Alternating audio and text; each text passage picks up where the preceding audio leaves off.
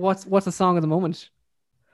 Um, don't stop me now. I don't know. Like, oh well, I'm no Freddie Mercury now, but don't stop me now, cause I'm having such a good time with Matthew and Ruby. Don't stop me now. Aodhán Riordan and Alicia O'Sullivan and Keelan Hederman, Connor Smith. It's the podcast, yo. That's the intro right there. Oh my god, that's gonna be the best intro going now. Oh my god.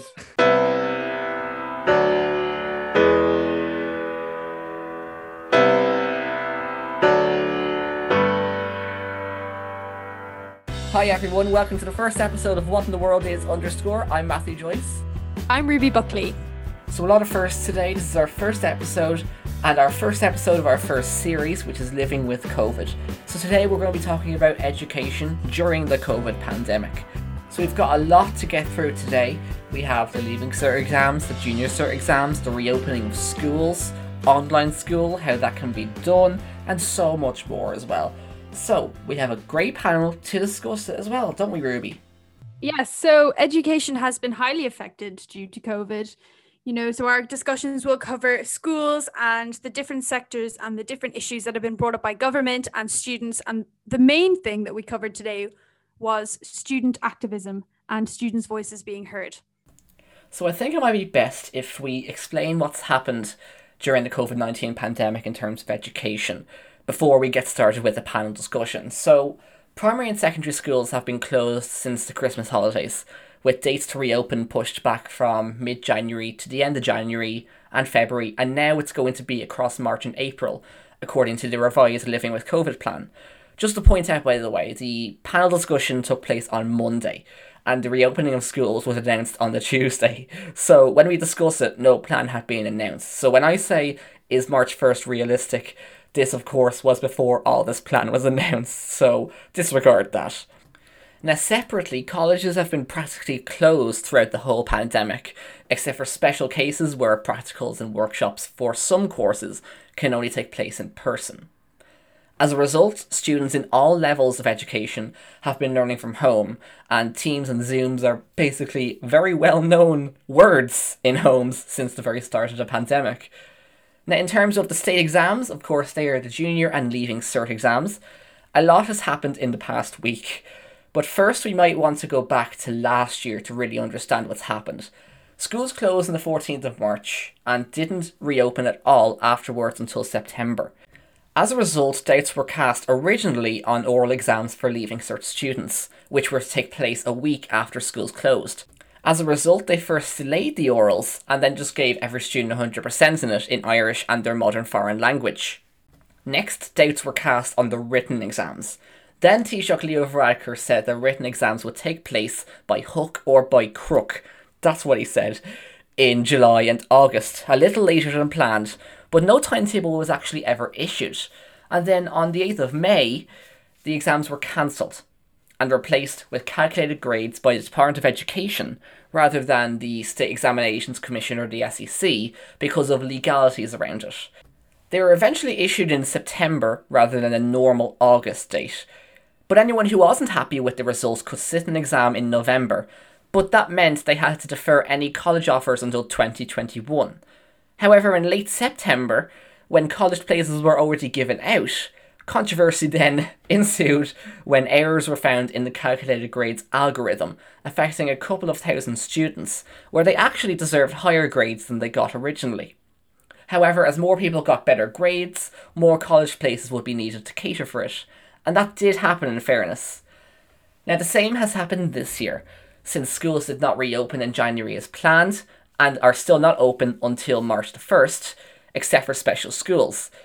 A week ago, after many, many months of waiting, the Leaving Cert exams were not cancelled, but instead made optional, with the option to get an accredited grade by the SEC or doing an exam, or you could mix and match the subjects. This was the Choice campaign that was promoted by students across the country for a long time, but it was finally done by the government and the Junior Cert exams in both 2020 and 2021 were cancelled altogether. So, what happens now? We've got a panel to discuss it. So, first up, we have Connor Smith. He was a Leaving Cert 2020 student who was very vocal on last year's exams and seemed to produce a good relationship with Pat Kenny on Newstalk. How many times were you on his show, Connor? Uh, three times, I do believe, actually. He's studying creative digital media in Dún Laoghaire Further Education Institute, and he is also a YouTube content creator with his YouTube series, This Is Not a Podcast. Thanks for joining us, Connor. It's an absolute pleasure to be here. Yeah, next we have Alicia O'Sullivan, and she is the Education Officer of the Irish Second Level Students Union and also a Leaving Cert 2020 student as well. She was part of the stakeholder group in organising the format of this year's state exams, and she's studying law in University College Cork. So I hope I never never get in any legal battles with Alicia because I almost certainly lose. I have no chance there. Uh, thanks very much for joining us, Alicia. Thanks, Matthew. I go easy on you. I go easy on you.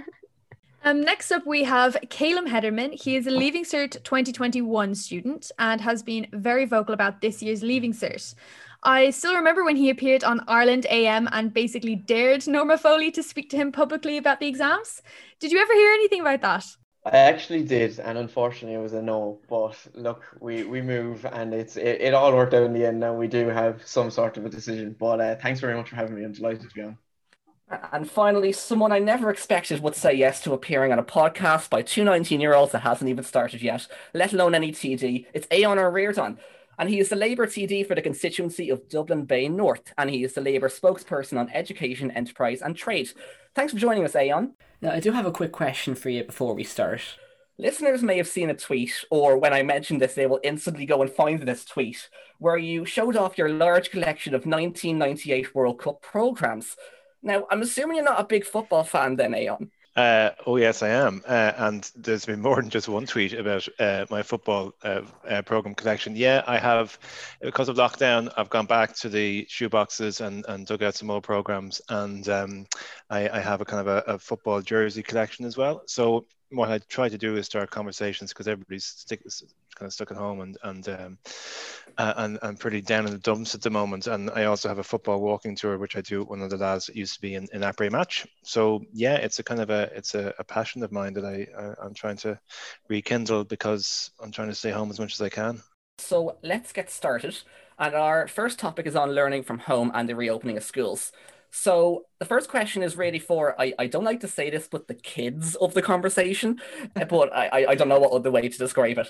So Connor, Alicia, and Caleb, I'm going to ask each of you, and uh, then I might ask Aodhán for his comment as well. What is it like for you learning from home at the moment? Have you developed any plans or strategies to try to get the most out of it by not being actually in person in school?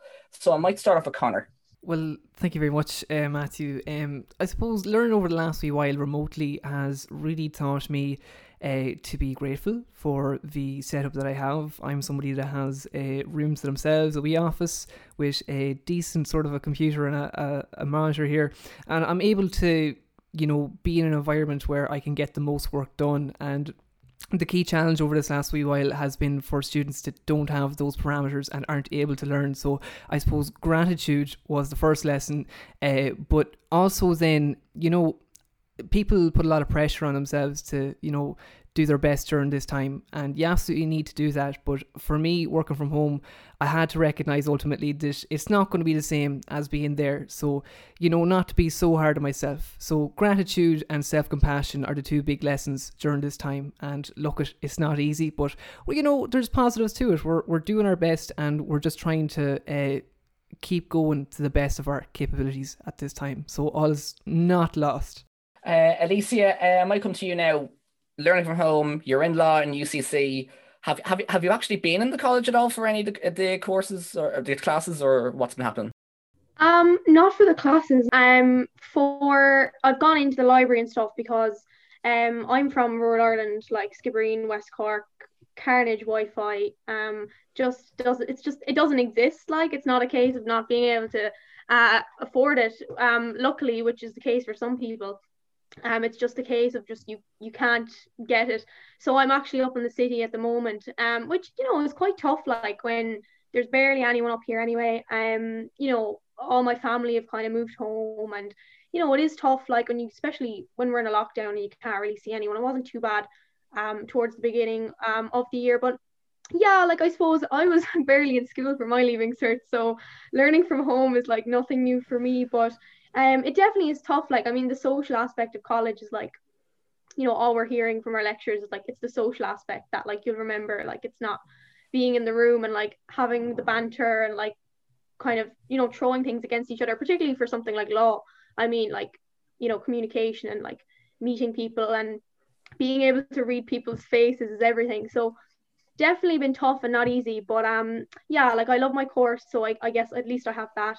Um and look I think a lot of people have dropped out this year like even I've noticed people have left my course. And I think like what Connor said you know like we're probably expecting too much of ourselves you know like we're not really set up to be learning um 100% online like this um even at college um Des Moines say like a second level student. So I do think it's tough and I think we have to pat ourselves in the back and say like for what we're doing um, is amazing and like no other students have had to ever do this for their course.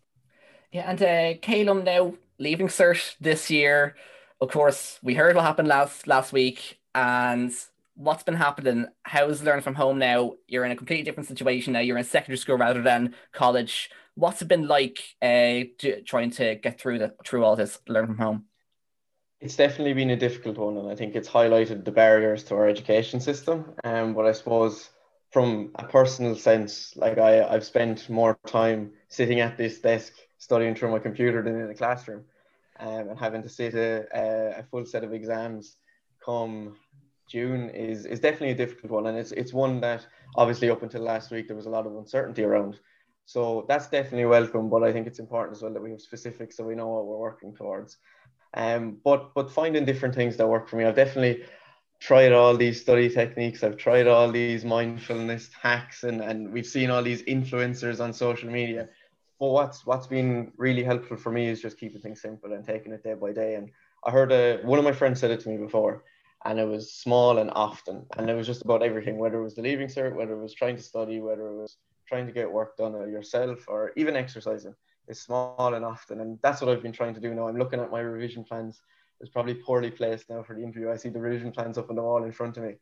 But um, it's it's definitely been difficult. And like Connor said, like we're I, I'm very lucky to be in a position where not only at home I have the facilities to study um, and, and get a very high level of education as well that my, my school and my teachers have worked really hard um, and worked diligently with the funds that they've been given from the department and the, the supports that have been there to make sure that, that everyone in our school has actually had the capabilities to study from home and attempt to do it. So it's definitely had its difficulties. It's had its ups and downs trying to find different ways. And I can't say sitting a, a two-part math, math exam is the, the nicest thing to do from home. But um, look, we're, we're, we're built here for challenges. So um, it's, it's been an interesting one. Um, Aodhán, it's been tough for all students for the past few months. The first, the first lockdown, schools were closed. There was a lot of uncertainty as to what was going on, and then the third lockdown, obviously, we don't really know what's going on either. Um, so it has been very tough for students, hasn't it? Well, it, it, has, and I suppose what has done it has exposed the fault lines in Irish education. And I think what we need to focus our minds on is that as we power through this, and we will get through this, is that we can't return to normal because in many situations, normal was the problem. Uh, I spent a long uh, time teaching in a place called Sheriff Street in the northeast inner city, and it exposed to me the realities of, of what many families have to power through in order to get anything out of the Irish education system. So there can be sometimes a kind of a, a middle Ireland assumption of what home life is like. You, have even mentioned yourselves, you have your own bedrooms. That's that's um that's a plus. Uh, to have any kind of uh, you know a, a, safe secure um, quiet space in order to study or learn. That's that's a plus. Many people don't have that. Many people are living in overcrowded situations. There might be young children uh, around the place. There can be issues at home. There can be addiction issues at home. There can be um, a lot of pressures. And this is all magnified in a covid situation where people are are, are encouraged to stay back in, in, in, the home space. I'm talking to second level principals who say that 60% of their students are working off uh, smartphones. So um, I, I, think this is a, an opportunity for us to take stock of the reality of uh, of what of what COVID has exposed, uh, and then to ensure that um, that we fix these things once once we get get out of this, because there can be a tendency once the crisis is over to go, well, that was terrible. Let's just go back to where we were. Well, going back to where we were really really isn't isn't good enough. And you know, for a lot of families, you know, people in my generation, um, you know, have, having kids at home the whole time, uh, it's difficult. That teachers are doing their best and, and doing their best and trying to trying to you know teach remotely, but you always feel as if you're not you're, you're not doing enough. Um, so from from the Leaving Cert perspective, um, I mean, we mentioned the World Cup programs earlier. I did my Leaving Cert during a World Cup, and I thought we all thought that the universe was conspiring against us. I know I've said it a few times, but I'm reminded of it because we felt really strongly about it at the time. I don't know how uh, you could study for an exam with a global pandemic, with a with a, a death count rising every day, with an infection rate rising every day, and then not expect to say something uh, about it. So um, so yeah, it's been it's been really really really tough, and I think it's important for people to say it's been really, really tough because it has been really, really tough and it continues to be really, really difficult and everybody is, is struggling. Thank you very much, Aodhán. I now have a question for Calum. Um, as a Leaving Cert 2021 student, what have you heard from other students and their current situation? How are they finding it, you know, learning from home? Definitely. So I think there's a, like it, it's definitely a multifaceted issue. This the leaving cert this year in particular. Um, but I suppose there's there's two main points. Is number one, like the the amount of time we've actually missed from the classroom and the disproportionate impact that's have across the board. Like uh, like I said earlier, like I'm I'm incredibly lucky that I have my own computer and I have somewhat decent Wi-Fi out here in Limerick. Um, but a lot of people don't, and a lot of, like Aodhán, Aodhán said, a lot of people don't even have uh, a, computer, a, a, phone to do it, but as well they don't have a safe space to do that. And people even have to share devices in, in one room, and you're you're looking at seven different classes at a time, and it's it's highlighted the inequality that our education system has, um, and access to education should never be an issue in a in a country like ours. Um, so definitely that is is probably the the number one issue, but as well as that, I feel it's an issue that's been hopped over is the mental duress of students um, and the severe impact and the lasting impact this will have on the cohort of students this year and the cohort of students last year. Um, like taking a quick look at uh, an RTE study that was done in the Leaving Cert class of 2020, 46% of post students reported heightened levels of stress and anxiety due to the COVID-19 pandemic.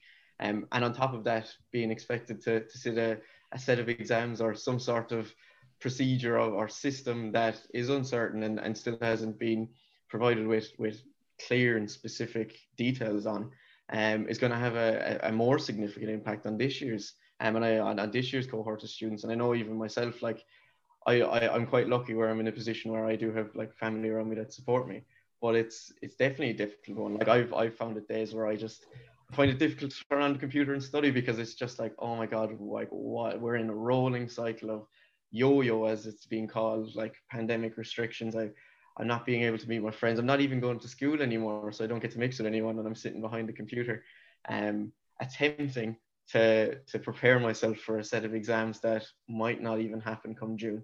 So it's definitely been a difficult one, and I know that's shared with a lot of people now. I know it's welcome that there was finally announcement um, after lots of pushing from students on the ground and, and the union themselves. So that was very welcome. But you know, it's important that they follow up quickly with the specifics um, and that there is no uncertainty because if we're to sit this exam and we're to be given a, an accredited grade system, as they're calling it, there needs to be clear details and it needs to be made very clear to people how they will be examined. The algorithm needs to be published. There needs to be an audit into last year's system, what went wrong, how we can improve that. And we need to make sure that we have all bases covered because it's unfair, like we saw last year, to see a cohort of students um, being unfairly treated and being given grades that they that they, that were they were wrongly given. Um, so it's important as well that we do protect teachers in that. So yes, in a roundabout way, there's a lot of issues facing students at the minute, but um, it's important that we have an empathetic approach and an understanding to, to all the issues that are faced. And do you think that's going to affect students then going on to college? Do you like do you have plans to go on to college and also do you think you'll even be on the campus?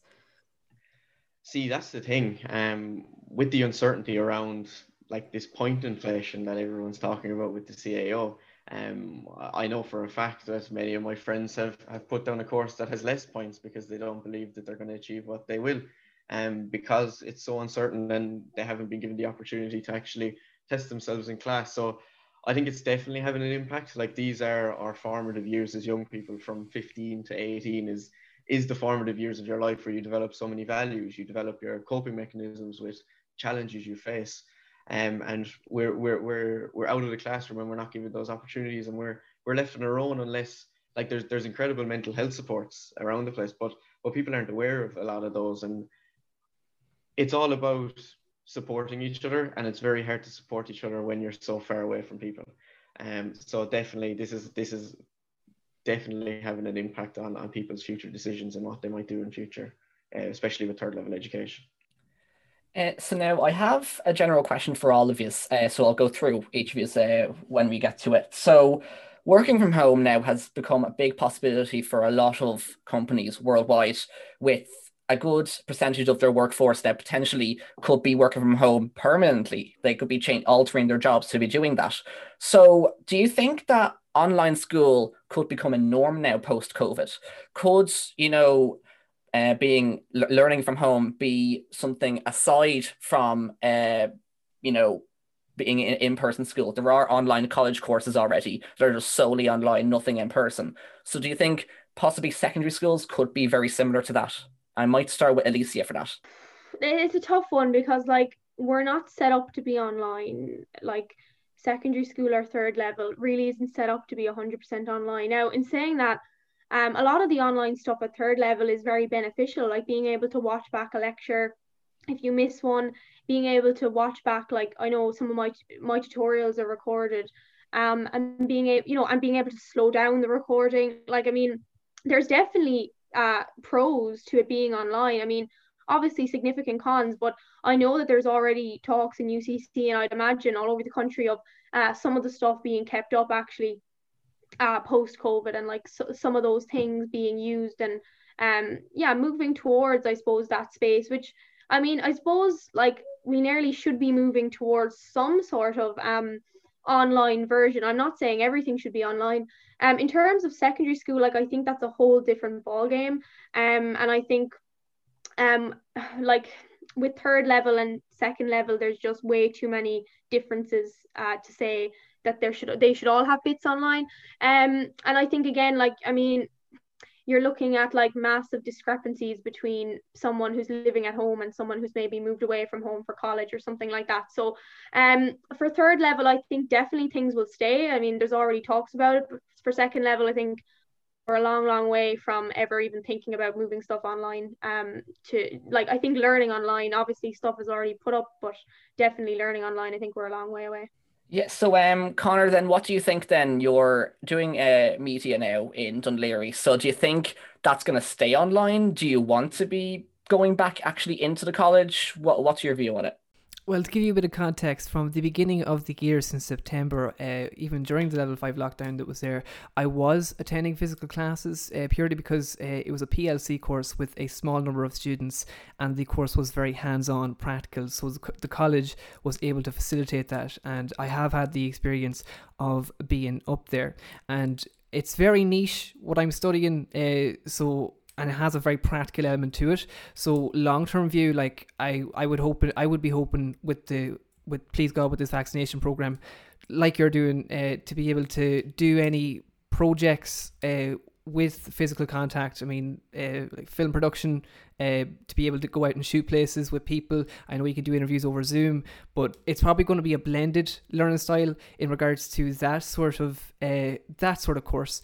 But what Alicia was saying there about second level, um, I think that if second level uh, education were to move to completely online, there is a big difference between somebody uh, that is at that stage of life where they're pursuing a third level course and somebody that is growing up. And I think that a complete move uh, to online learning would become would would set a very antisocial uh, precedent. And Aodhán, you probably will be able to attest to this uh, from your teaching experience.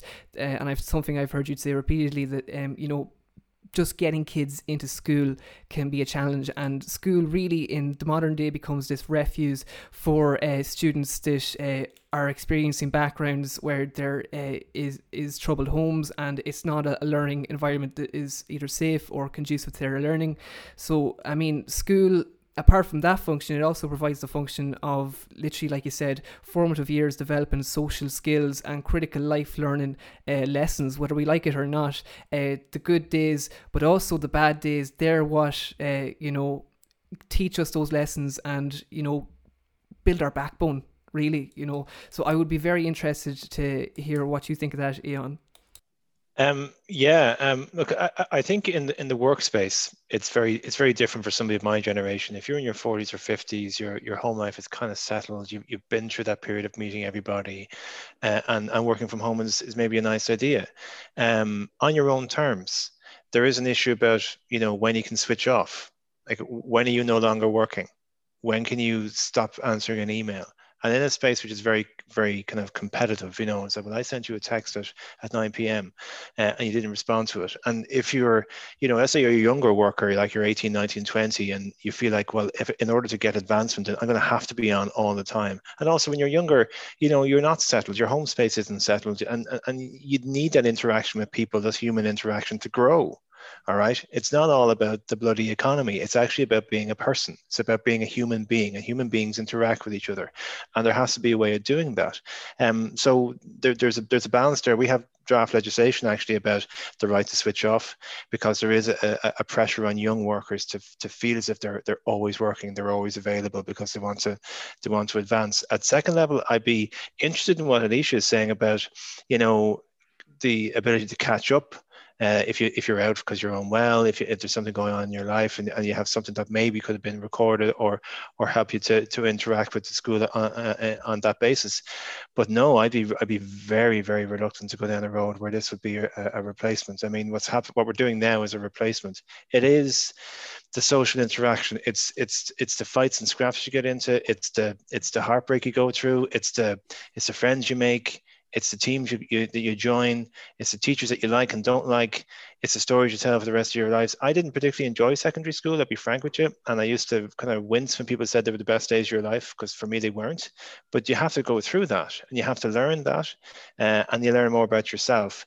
Um, and there comes a time when you just want to get out of your of, of, of your home environment and be yourself. I mean, you will find yourself being a very different person in around your family than you are in around your friends uh, in around your teachers. Uh, when you go into workspace, you, you, kind of talk differently. And sometimes, you know, when you're interacting with somebody who's known you as a child, it's difficult to interact with them as an adult. And uh, and I find this even if I meet a teacher of mine who taught me when I was in school, I still kind of revert back to the to the ten year old me or the fifteen year old me. So you have to be a person in your own space, in charge of your own destiny. And look, if school becomes just about leaving cert points and becoming a unit in, in, in the economic model, well, then we've failed because it's not about that. It has to be about much more. And that again goes back to the conversation we have to have about what is education about? What is school for? What are we trying to produce? Um, because lots of people don't fall into this into the school system. They feel it doesn't reflect them. So, uh, so look, while it can be a good substitute in an emergency, um, it's not a replacement. Uh, Kayla, I might come to you next. What do you think then? Do you think online school might become a norm? I think it ties back straight to our uh, our earlier conversation around the disparity and, and the disadvantage faced by individuals and families and people in our education system, um, whether it's uh, a student with uh, special educational needs, whether it's a student from a socioeconomic disadvantaged background, um, like I think they need to be at the forefront of this discussion um, because it's important that, that like no one is left behind. Like we we we often tie back to the Sustainable Development Goals um, from the United Nations, and the whole premise of that is that no one is left behind. And I think it's important in anything that we do, um, that no one is left behind, and that the people directly affected by those situations are at the forefront, um, and they're given the place to actually speak about it because um like I know I'm I'm in a fortunate position now where I can say yeah like if this goes on for another six months I can I can manage it and I can sit my leave and cert from home. But there's people that can't. Um so I think it's definitely interesting to look at a hybrid model. Um I think when we look at like wider conversations around um, around climate and environmental issues, uh, whether traveling to school every day and um, whether everyone traveling to school every day is sustainable, I don't think so. I think we can definitely look at adaptations to that. Um, and like Aodhán said, that it's not um, it's not how can I word this? It's not like an adaptation or a replacement, that it's actually an add-on and that we're developing things that support everyone. Um, and I think like what we've seen over the past two years, especially in the education sector, is that it's reactivity. Um, and what we really need is to implement a system that's proactive. Like if we're going to look at the leaving cert in particular, like it's 96 years old, lads.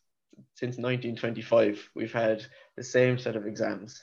Um, it's a stagnant exam. It's outdated it's a memory game. It's rote learning when it comes to things like like poetry. Like I love poetry. I can tell you that from the bottom of my heart. I quite enjoy poetry, but I don't think I should be examined. I don't think my whole competency should be examined by, you know, writing a four-page essay on Seamus Heaney. As enjoyable as it may be, it's not the ideal way that we test competencies. So I think if we are looking to switch things online, and I know I've turned the conversation a small bit here, so I apologize. Everybody's laughing on screen. I know people won't be able to see this in the podcast, but as soon as you said that, every single person who has been to the Leaving Cert this year or last year burst out laughing. And for me, by the way, Seamus Heaney is a very modern poet. I just thought it was important to interject there and tell everybody that. Sorry. I, I, I think the funny thing is though that we never had to write the essay on Seamus Heaney, so thank God for that. but all those grueling hours of memorizing quotes, we, we just all got collective PTSD flashes there. That's what that was. Well, W.B. Yeats didn't have the decency to turn up in my exam, and he was the only poet I, I, I studied because he came up every second year. Anyway, Sorry, sorry, for, sorry for moving us off all, oh, no, all no, scripts no, there. I was, I was, I was rumbling there. I was rambling there a small bit, but yes, I think if we are going to uh, turn, and, and I love that that made everyone laugh because that it's it's kind of it. I think it's bad that we can laugh at the major issues because we do need to solve them. They didn't they need to be solved for so long. But um, if we are to look to turn to um, working from home and moving school online, that we need to put in those things in place that we're we're testing people properly and that the supports are there and the people that are most affected aren't forgotten. Can I, can I just say one quick further thing on that? The very first political campaign I ran was in, in 2004. I became a, a, a city councillor, and it's called the Right to Read uh, campaign. And the basic, the, basically, was inspired by the fact that a huge number of children uh, do their homework on the stairs. They do their homework lying on their bellies in the front room. There can be a television on. I've mentioned children before. Uh, there can be in a lot of local authority flats or houses, there, there isn't the physical space for a desk in the bedroom because it's about, you know, it's about uh, fitting people into in, into as small space as possible in certain certain instances, and that's changed now. But so the idea was that the council would have a much bigger role in providing spa- spaces for children to, to do their homework uh, and to learn. And the local authority library was big, a big part of that. And if you go into libraries uh, these days, any evening, you'll see a lot of, uh, of young people, a lot of them from international backgrounds, a lot of them from disadvantaged backgrounds. This is the only space they get in order to study. So you know, there can be, again, a kind of a, a middle Ireland view of, of, of, what education is really like, or a middle class view of what education is like. I hear sometimes people say, why can't you just do the orals through Zoom? And that kind of comment makes my brain want to explode. It's like you're just assuming that everybody has a nice safe space in their house with a, with a, with a laptop uh, and, and headgear uh, and all the software available to do it, to do an oral examination. That just is completely you know it, it's it's it's such an ignorant remark um, but it's, it's just kind of thrown out there and people kind of nod and, and, and, and scratch their chins and say well that's that's actually something you should be able to do. So um, you know the home place it, it is also though where where a lot of learning has to be done and you want to empower parents to be able to empower children um, but there you know you, you have to build a, a bridge between the, the school and the home um, but but also w- w- within the school building, it's it's it's where relationships are forged and, and where uh, and where your identity actually come, comes to the forefront as well. So there's there's certainly a balance to be struck. Now, my next question is for all of you. It's a general question. So, Micheál Martin said last week that there will potentially be nine more weeks of lockdown, with hospitality potentially not opening until midsummer. So, as a result, is March 1st still a likely opening date for schools? I might start off with eight on there. Well, I wish it, I wish it was, but see, we can't divorce the opening school argument with the with the wider suppression of the virus argument. It's as, it's as if everybody wants to say, well, it's a separate conversation. Well, it isn't. It's it's the same conversation. And I know education, in fairness to to government and to Micheál Martin and to the Minister of Education, it is a top priority for them to to reopen schools again and get people uh, back in schools again. You can only do it by agreement, but it's not separate to the wider issue. And we still have stubbornly high infection rate numbers every day. Uh, we've had um, a very high debt rate since Christmas. Uh, and it's very different now than it was in September. We re- reopened in September thanks to teachers and, and students and, and SNAs working together in school communities. But we now have variants that weren't as infectious and weren't as deadly than they were in September. So we can't we can't divorce the two things. I I I, I wish it was possible. Uh, I hope it to be possible. I, I, hope for schools to be open and for them to, to remain open. Because again, uh, why would we open schools for two weeks and then for them to close again? We are advocating though for a catch-up fund, a, a, a fund like in the UK they have a billion euro, billion pounds for um, uh, for focusing on young people and children who have been most most badly affected by uh, by lack of in-school learning. So we need to talk about that as well. It's not just reopen the schools and in you go and everything's okay it's about uh, how do we address the damage that was caused. We have to talk about ventilation in a lot of old school buildings. We have to talk about overcrowded classes because we've got the, some of the highest, you know, uh, highest um, rates of uh, highest class sizes, if I like, in, in Europe. And we have to talk seriously about vaccination for those working in schools. They're now at 11.11 on the scale. They should really be moved up to key workers because if if, if opening schools is a priority, uh, well then we need to we need to vaccinate those who are who are going to make it work, and that's teachers, SNAs, caretakers, school secretaries, the entire school community, um, so that we open and we stay open.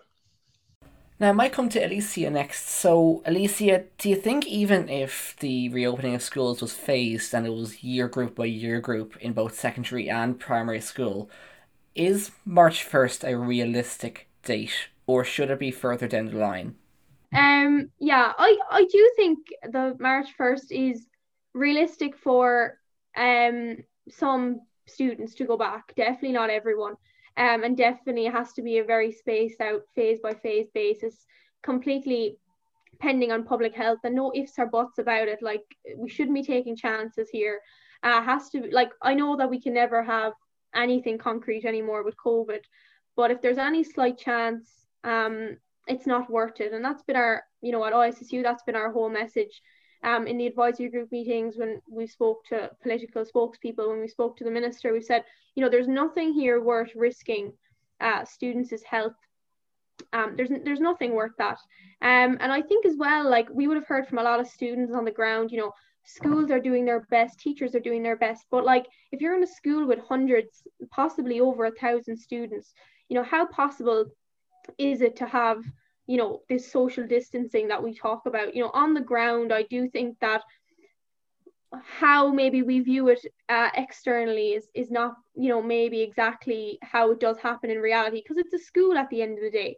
Um people are on top of each other. I remember walking down the hall and roaring at first years telling them to move out of my way. So you know i think there's a realisticness as well to what actually happens in schools and that's true no one's fault that's just how schools are. Um and i think you know, it goes against our like mentality at the moment to walk into a building with a hundred or possibly a thousand students. I mean, we're not even allowed to go past five kilometers. We're not allowed to meet anyone outside our household.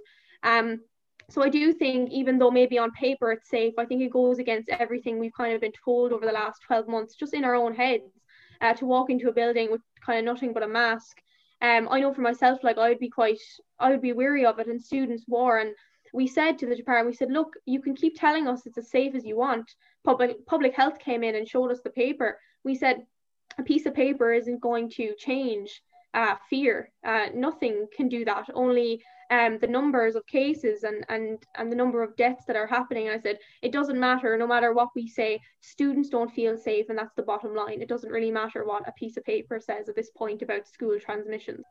And uh, Calum, then, uh, I don't I don't know if I, I don't know how it's working with uh your with your year if, if you're going back into school now. Um I, I, I presume you are because then leaving cert is still optional. You can still do the exam. But um are you confident then March first you could potentially be in? I, I would assume that the leaving cert group would be the priority to get in first. Well, even from speaking to my teachers today, I know five of them went in today and started prepping classrooms for for six years to return on the first of March.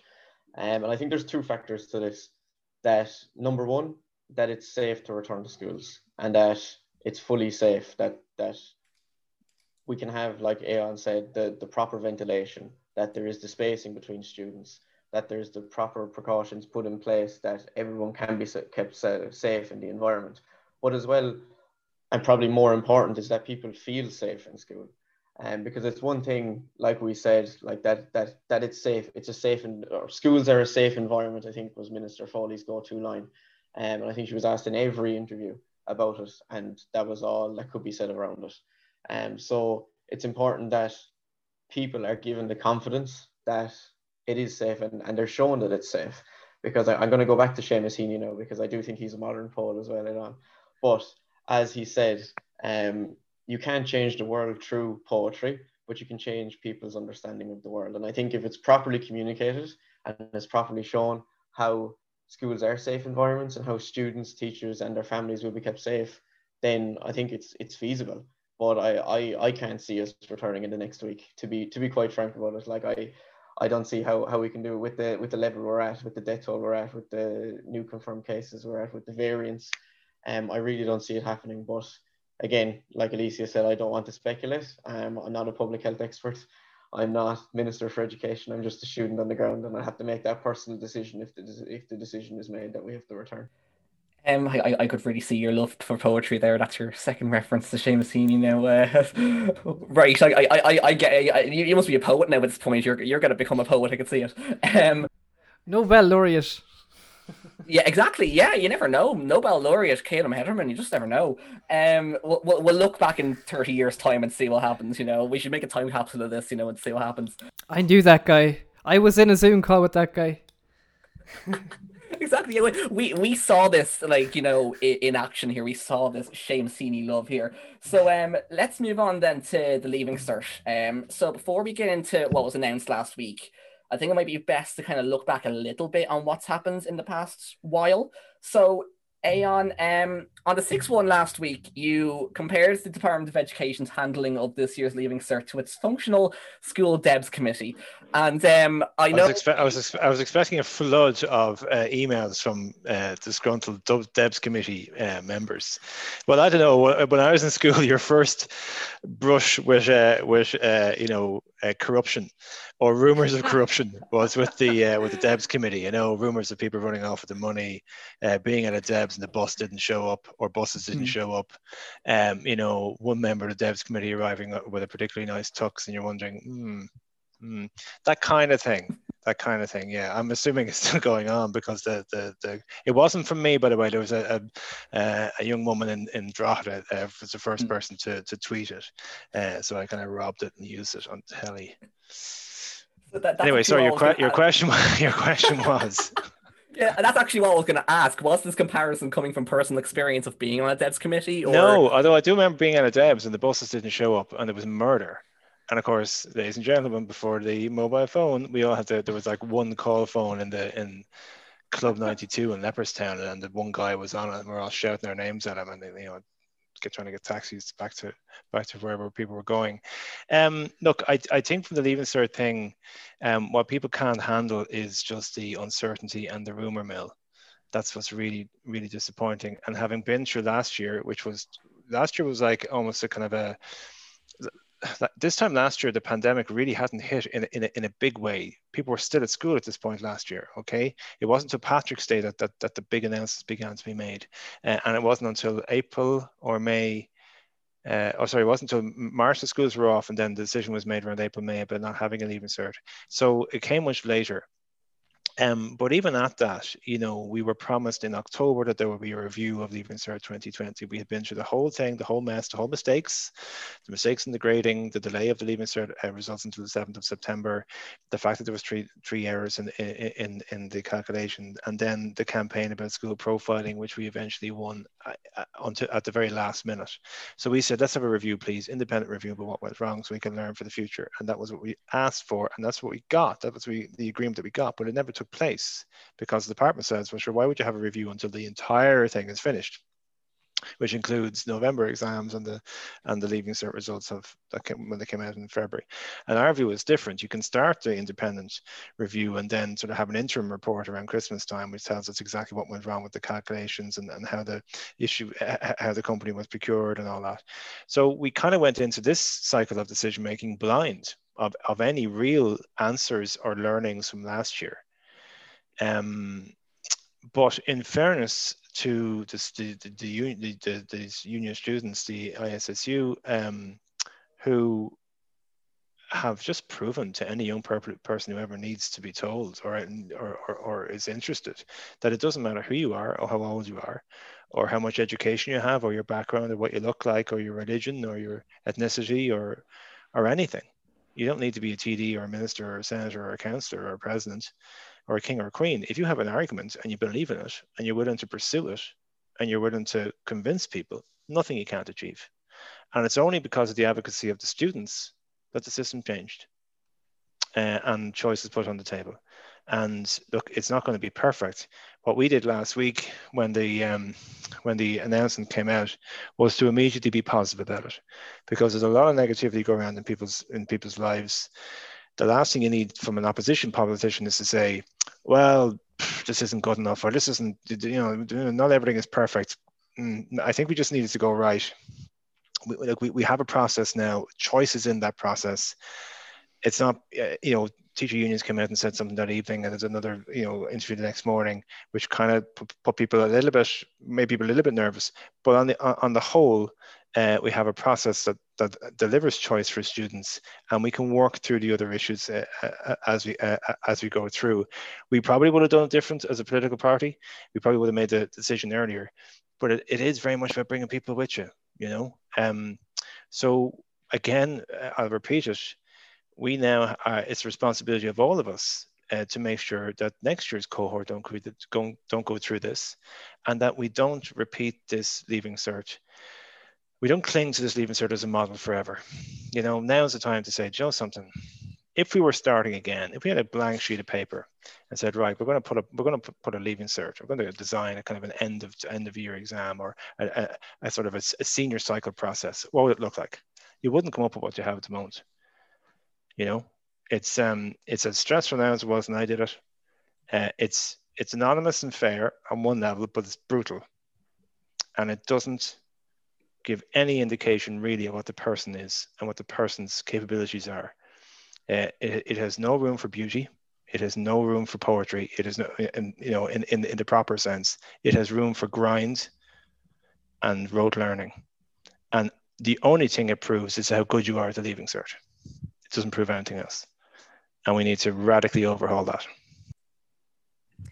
I now have a question for Alicia. And we also need to radically sorry. overhaul DEBS committee. Sorry, that's the other thing no, I was going to say. Sorry, I didn't mean to interrupt you. Mic drop. um, I have a question out for Alicia. Um, last week, the ISSU welfare officer, Matthew Ryan, said it would be preferred that the exams take place around the same time as they usually would, the 9th of June. Um, what do you think? Do you think this will happen, you know, considering the restrictions?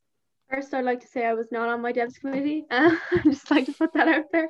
I was asked and I said, hell no, get me away from it.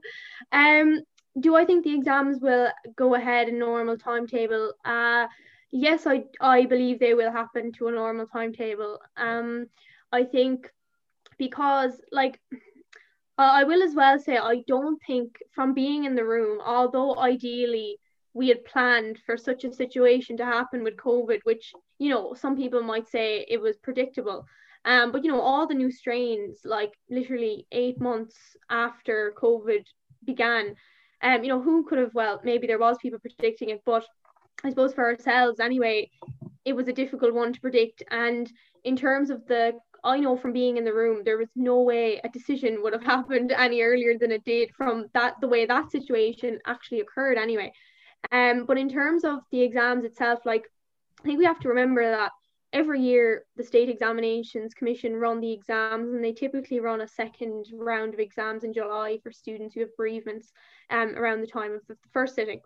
Um, but now they're trying to run a, an accredited grades process as, as it's now known and run the exams and, and also was doing that during covid um, and you know like we're not unlimitedly resourced either um, and i suppose to try and push out the exams and then um, there's a period of time where students students' best results um, from whether it's sitting the exams or the accredited grades, which could differ in many, many ways. You know, you could sit one exam, three exams, five exams.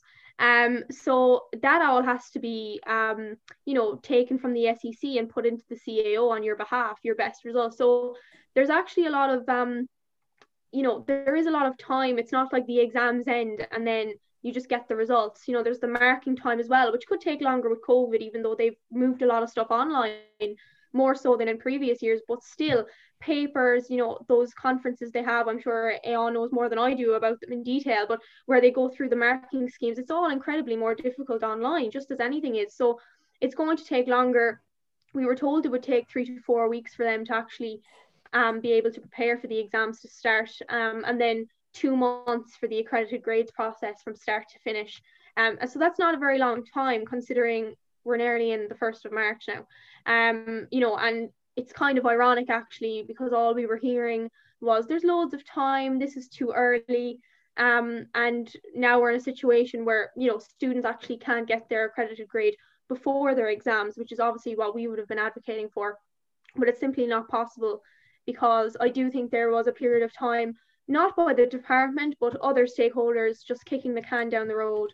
Um, and now we find ourselves, it's not the worst situation. We got, we did achieve choice. Um, but I do think if, uh, if, if I suppose if, if we had been a bit more aware and a little less ignorant, um, students would have been able to have it before. Um, so I do think that's a bit disappointing, but uh, I think look, students will have the best of their results, and I think that's that's a fair solution. I do think. Um. So now another question for all of you then. So, of course, the main word that we've heard for the past few months for all the campaign campaigns to find out what's happening is clarity. Like it's just been clarity is all I've heard. I don't think I've heard any other word this year than clarity. So, what I want to know from all of you is is is, is the clarity here now? Is is is that done? Do, do we now know what's going on, or is there still stuff yet to be finalized? is there still stuff still in the blurry end of it, if you get me? So is there still is there clarity now? I'm gonna ask Caleb since you know he is doing the leaving cert this year. I think from what we've seen last week is there's been a decision made and there's been a decision agreed upon by educational stakeholders. But there isn't any specifics. Like I'm I'll give you one example. Like I'm a I'm a PE student and I'm an economics student I had my projects due back on the 18th of December, I think it was. Then it was pushed out to January. Then it was pushed out to February, and I was supposed to send it in from the 8th to the 12th to a portal. Um, and I still haven't received my my my exam number. I haven't exa- received any guidelines on how to upload it. Um, and it's the 22nd of February now. So there's definitely a lot of specifics still to be worked out. So I think the exam timetable coming out is, is quite good. But I think what students are worried about right now is what the accredited grade system is going to be based on. Is it going to be past results? Is it going to be a set period of four weeks where we do exams in school if we're back in school? Is it going to be a mocks mixed with junior cert? Is it going to be like I know they've ruled out teacher um, ranking and uh, school profiling as well, but what is it going to be? And I think it's it's only fair to students and to teachers as well that they know what it is because I know if we return next week, what it's going to be is going to be weekly assessments in every subject so that teachers know that they have uh, results there to base it on because right now there is no guideline and I think it's really important we communicate that. So in terms of clarity, I don't I I don't know have we fully received clarity yet. I think we've definitely received a decision. Um, and I think it's like like if you're looking into the fog, it's kind of going away, but it's still there. Um, so I, I look I, I look forward to seeing the specifics into what it actually what way we will actually be examined. Um, I have a question now for Connor. Um, considering the situation of the Leaving Cert 2020 and the Leaving Cert for 2021, what do you think? What do you think they're going to do? Like in the comparison, do you think there's much of a difference, or what? what what's your opinion on it? Well, everything that has just been said, um, that word blurriness, um, that has really been circulating in, in my head. Um, I mean, what's blurry is how simply that you know, we had promised that this wouldn't happen again this year. And uh, Minister Foley has, you know, been committed to learnings, as is correctly said. But then we again, as Aodhán has assessed the uh, uh, reappraisal of what happened yesterday, it never came through. So, is there an actual uh, willingness to learn there? Personally, I don't think so. I think that uh, the minister's commitment to learnings is simply this indignation after the complete circus that was yesterday. And yes, I'm, I'm using that word. Um, and I feel like the blurry side is that, uh, yeah, we said, okay, this won't happen this year, but here we are, you know, that's what's blurry to me. And the fact that uh, all, all the crack went down with the errors last year that absolutely made a mockery of it. Uh, and here we are, you know, it's like they're providing certainty for a mess that they created. And it's like, well, where's the where is the proactivity? Like you said, we had so much time to figure this out. Uh, if we were going to require this solution um, of calculated grades this year, it wasn't done. There was no pro- proactivity. So, in terms of learnings, that's what's blurry to me. Uh, so now uh, we asked for our uh, listeners to submit questions as well. Um, so the first question I have actually comes from a guy called Muiris. He actually happens to be in our college course, so it was kind of an easy way in. So this is for all of you, and we'll see uh, who will go to. But um, he asks, why do you think the departments didn't have any contingency plans months ago? Since now, this I'm quoting here, COVID wasn't going to go away. A plan was needed, so if they need, if they faced more school closures, they'd have something to fall back on. I think the example we have is the UK, where when they announced that schools were going to be closed in January, they immediately cancelled the A levels and the GCSEs Im- immediately. And now we're here in the middle of February and they've only cancelled them now. So do you, do you think they should have really had contingency plans in case this happened again? And I'm going to ask um, uh, Alicia for this. Do I think there should have been a contingency plan? I mean, obviously, yes. The difference is with Scotland and the UK and Northern Ireland is that, first of all, the controversy that happened here last year and almost a scandal um, of you know people getting the wrong results and then all of these different and the, the, the kind of the political conversation about school profiling which was was very justified. Um, and it's important to say they just said they're cancelled. They didn't tell students what was going to happen. I'm not saying either version of um, the communication is better but i think if they've if they've learned anything from last year um, and the whole issue with the, the court case is, is that the minister said something.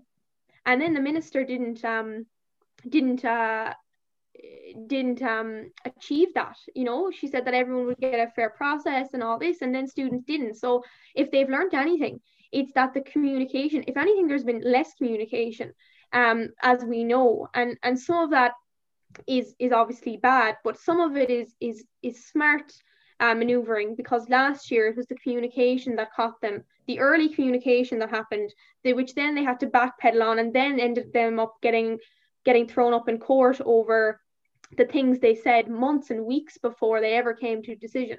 So I think it's important to say I'm not saying either one is right. Um, you know, there's better ways probably of doing it. I'm no political expert, but you know, say you know in UK they said they're cancelled. They didn't say what's going to happen next. So I suppose up until this point, students were of the, you know, in terms of motivation, that the exams will go ahead. Whether that's unreasonable or whether it's unrealistic is another conversation. But you know, if you're if you're mentally like the exams are going ahead, until that point that that is changed, you're focused slightly. I know it's very difficult, and I'm not saying it's easier, but I suppose just saying the exams are cancelled and not knowing what's going on, I think is almost a worse um situation. And like I I won't compare the years of 2020 and 21 but I suppose at least 2021 have the opportunity to sit the exams and not wait a year. Um even if which I hope it's not even if the accredited accredited grades process is a total mess at least you have the opportunity to sit. Unlike you know some of my friends who didn't get the results they deserved um and and had to wait a whole year of their lives which is just it's wrong. Like you should have the right to sit. Um so i think at least at least that's happening. And as well just on the guidelines there there is guidelines coming from the department. Um again like it's a case of everyone having to agree which we saw the disappointment from TUI and ASTI even to the announcement. Um, and they were aware that was happening. So there there definitely will be guidelines coming um in the coming, I would say, week or two, less probably.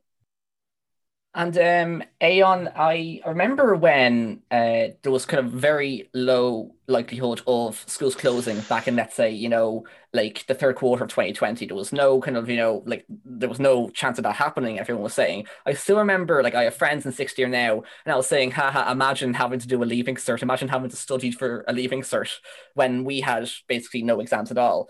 And now it's looking like, you know, it's basically going to be the same as us last year.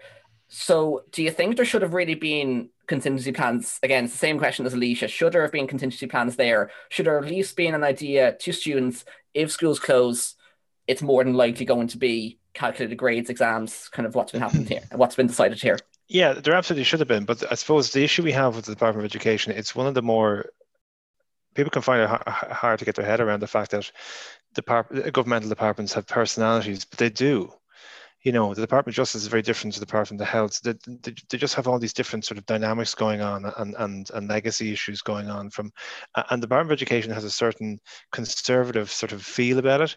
And, uh, and, and they are very, very strong on not getting involved. So um, traditionally, it wasn't until 1998 that we had, a, had an Education Act that actually sort of set out parameters about how schools should be run which is pretty recent. I know you don't think it's recent, but it is uh, in the overall history of the state, if you like. Uh, and and they have fiercely kind of defended the, the, the gap between them uh, uh and how schools are run. Okay, so we have a state-funded system. We don't have a state system. The UK can make a, a pronouncement about how um, how things should be done with the state exam because they have a state system. We don't. We we we, we farm it out to, to, to patron bodies. We say you run that school and you run that school, and you know we'll pay the teachers and and and and, and um, you know fund your buildings and stuff. But apart from that, it's kind of over to you. And there's there's high-ranking kind of you know union organizers I know who say that the, Department of Education understands understands two things: teachers and buildings. Doesn't understand anything else. Doesn't have a feel for anything else, like you know children or young people, and and so that's what you're up against. All right, a conservative department that looks at the minister and goes, "Well, she'll be gone in a few years' time." Um, fiercely resistant to making a a a, a change that, that will cause a precedent right? Because oh, in five, ten years' time, you know, they're going to look at this decision and say, well, he did it then, uh, and fiercely resistant to change, and that's part of the problem. You know, um, there's a reason why uh, in the north of Ireland they have free school books, and in the Republic of Ireland we don't, because the north of Ireland, the UK uh, education system is a hands-on Department of Education. Ours isn't and and it comes down to simple things like that. If you're from the north and you come and, and live in the republic, you you begin to scratch your head scratch your head as to why you have to put your money, hand in your pocket to pay for your kids' school books. Um, so that's just an example I give us uh, uh, uh, as to how institutionally the department really needs a shake-up. So no, of course it didn't plan, because you know uh, why won't they do something as radical uh, as, as, as planned for the very same thing to happen again? You know, um, there is an assumption that will open in March and sure everything will be fine. Nobody knows what's going to happen if a new variant comes on the stream in April, May. Nobody can predict that. And the only contingency they actually have at the moment, and this was said at a meeting we had with them last week, is that on the basis of um, uh, uh, of of uh, we asked them what, what is the contingency for such a, such an eventuality in April or May. They said, well, everybody's getting a calculated grade, and that's the contingency. So that's the planning. If you know, if if the SH1T hits the fan in April May, you can't go ahead with the written exams. Well, then everybody's getting the calculated grade. That's the plan. But yeah. Well, I would say in general, look, that there is a, um, a government commitment to the holding of a, a constitutional convention or a citizens' assembly on education, and I think all of us have to grab that opportunity. And shake up the Department of Education and the education system for once and for all, and to put children back at the heart of it, because and young people back at the heart of it, and students back at the heart of it, because none of these decisions will been made um, if students have been driving them. And this is actually probably the first time this year and last year that students' voices actually drove something uh, from a national policy uh, uh, perspective, and it's really been a force for good. So we need to make that a permanent. Well, I absolutely agree with you, Aodhán. I, I think that you're bang on the money about young people having more of an influence than they did now. I think it's partly because um, we're digital natives and we're the people that can create that can create the loudest ruckus on the internet. Um, but that's not to say that we're a snowflake ge- generation that you know advocate for things that are unrealistic. Um, and in terms of reform, I, I think that the system that is there, it hasn't caught up in terms of evolution to the digitalized society that we have. So I'm coming at it from an angle close to my own heart of media. You know, it, we live in a multimedia reality, you know, and the, the really, I, I think that the digital aspect of it uh, is something that could completely be overhauled. And I mean, like, the first thing that we're taught when we go in day one is to forget this idea of a text that you're sold in secondary school of your Shakespeare's and your Steinbecks, because a text is a poster, a song, a poem, a film, a TV show, it can be anything. And in terms of uh, people have these these notions, and that's what's in secondary school. That uh, the Steinbecks and the Shakespeares have more uh, influence than uh, you know the modern day rapper. You know, uh, it's a perfect example. Uh, if you could name an opera singer, can you, or can you name a rapper? Who can you name faster?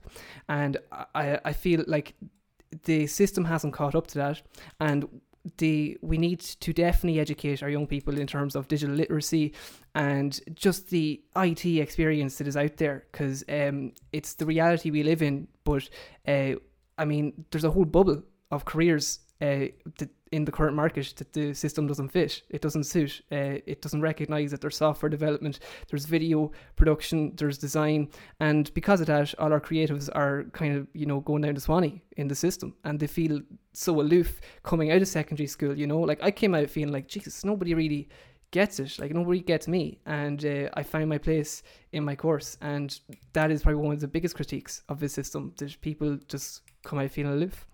I might just say just one. I mean, we tried to in in in, in government change the junior cert. There's a lot of resistance to it, and and and all this sort of you know, um, uh, terminology began and, and, rhetoric began about us trying to, you know, ban history, this sort of stuff, you know, and and sometimes any sort of change in the education system, there can be a huge re- reaction to it, resistance to it.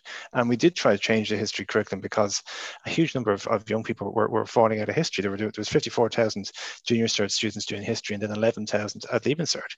That's a massive drop. It's like an 80% drop off. But as soon as we tried to change the way that history was taught or learned or, uh, or experienced, huge resistance, and then you're on the back foot because you know, politically, people are saying, why are you trying to ban history? Why are you trying to downgrade history? So no, we're not trying to downgrade anything. We're just, oh, but it was compulsory before you started. No, it actually wasn't. It was only compulsory in 50% of schools. Oh, but that's that's not what the person, well, yeah, and then you're you're you're explaining and you're explaining and you're explaining, and you can't actually talk to the the positive thing that you're you're proposing. Um, or, or that will be proposed. So I think if we were to do any kind of radical shake-up, shake-up again, we'd have to make sure we do it in a way that everybody understands the, the rationale behind it. If you want people to love history, uh, well, then surely having a system where 80% of, of people give up on it when they're 16, that it's failing. It's already failing. Um, but you know, you've all you probably all heard that debate about downgrading history and history being banned and all that stuff, and then it makes people in politics go, "Well, why do we? Excuse me, why do we bother?" But it's it's particularly relevant in the, the politics angle in when we're becoming such like a polarized uh, world you know? Fake news is on the rise. Not to use that buzzword. Uh, but i mean young people have to be educated on uh, staying informed the right way um, so that we have it, it would like have a knock-on effect a net increase on the positives of society uh, cyberbullying online safety all that sort of stuff like yeah, and, and there's also a conversation. Sorry, I'm, I'm cutting in here a bit, but there's also a conversation about how you campaign and how you influence, right? Do you create memes, be personally abusive of the minister, uh, personally abusive of politicians, um, you know, single out individual political parties for abuse or criticism, or do you put the point of view to the fore and say who wants to join who wants to join us on this platform with this point of view and and discuss it and there's actually a lesson to be learned in how you campaign successfully because you know anybody can shout, anybody can make noise, you know, um, but it's about delivering something that has sustainable change in it, not just a knee jerk. And we all have to bite our lip. We all have to bite our lip all the time. But the way that you interact and you campaign for change is to do it in a way that you bring people with you, uh, that you don't give up uh, at the earliest opportunity, but you don't demonize or or, or dehumanize uh, the entity that you're trying to convince. You know, I, I, I saw some things written about certain uh, government ministers and things online and memes and stuff that was just a little bit a little bit uncomfortable. I, I have to be honest. You know. Um, you, you, you're not you, you, you, you're not working against these people. These people aren't the enemy. If you start to decide the person is an enemy, well then that's not that's no way to, to, to live your life or to or to interact with with any issue. You know. Um, and I think there's, there's there's a level of learning to be done there too. And like I can speak on that because we would have witnessed from the ISSU perspective, like at the very beginning when we were trying to navigate what was a very new political scene for us as an organization and as people from the age range of 15 to 19. And a lot was expected of us, and rightly so. Um, but we got our fair share, maybe not as drastic as the minister for sure. We got our fair share of abuse hurled at us, um, very negative comments, and it's uh, yeah, I think you're so you're so right because I've been advocating since I was eight years old, um, but properly since I was about fifteen, and I think there's a naive approach to how, how and like I would have had that approach when I was younger of like screaming and shouting and like stomping your feet. And like obviously I think some of that as well comes from the climate movement which I would have which I am very involved in. But like the striking as a whole striking being seen as like oh we'll just strike. But striking is your last resort. You go to the table you negotiate. You you you you play demo- you play diplomatically you play smart you're you're we, we play politically savvy on it. And then we come back and we reflect and and all things. So we would have seen, you know, petitions, striking, protests, don't go to school, hurl abuse at your teachers. Like, I mean, that's last resort territory. Um, and that's obviously hard to communicate. And when people are rightly angry and frustrated um, at both the system um, and and the government, but um, we would have had that, and it would have been quite difficult for me as someone who last year would have been very vocal, as I imagine Connor was, um, but it's very different from the outside than it is from the inside. And something I've learned hugely. And someone actually said to me a few months ago, and I didn't understand it. They said you can actually sometimes get a lot more done from the outside than the inside. But I actually think it depends on how you do it. Um, and if you're in the inside and you have good intention, and like you said earlier, you have a valid argument, I think you can get a lot done. And like this is this is just proof that uh, that you can. Um, when you know we were the only people this is a fact. We were the only stakeholder coming to the table with pragmatic solutions, proposals, 30 pages, 30 page proposals in detail, timelines of how it would work. We suggested they give guidelines to teachers to support teachers in schools. Now they're doing that. You know, a lot of what we proposed and no one else was doing, everyone's giving out and that's not possible. Well, like let's make it possible. So I think you're right about the advocacy. I think if you there's I, I've certainly learned a lot about how to actually create meaningful change is what I'm calling it because anyone can stomp their feet and change someone's opinion even with like fake facts or fake news or whatever but being like you know respecting actually getting someone's respect first which is what we did we we gained respect and now it's it's turned on it's you know it's turned aside and and it's it's come out with what, what exactly what we wanted essentially I might jump in there. I suppose just from like I think Aodhán said it perfectly in the Dáil there one day. It was that like the teachers aren't the enemies here and the students aren't the enemies. It's the virus that's the enemy.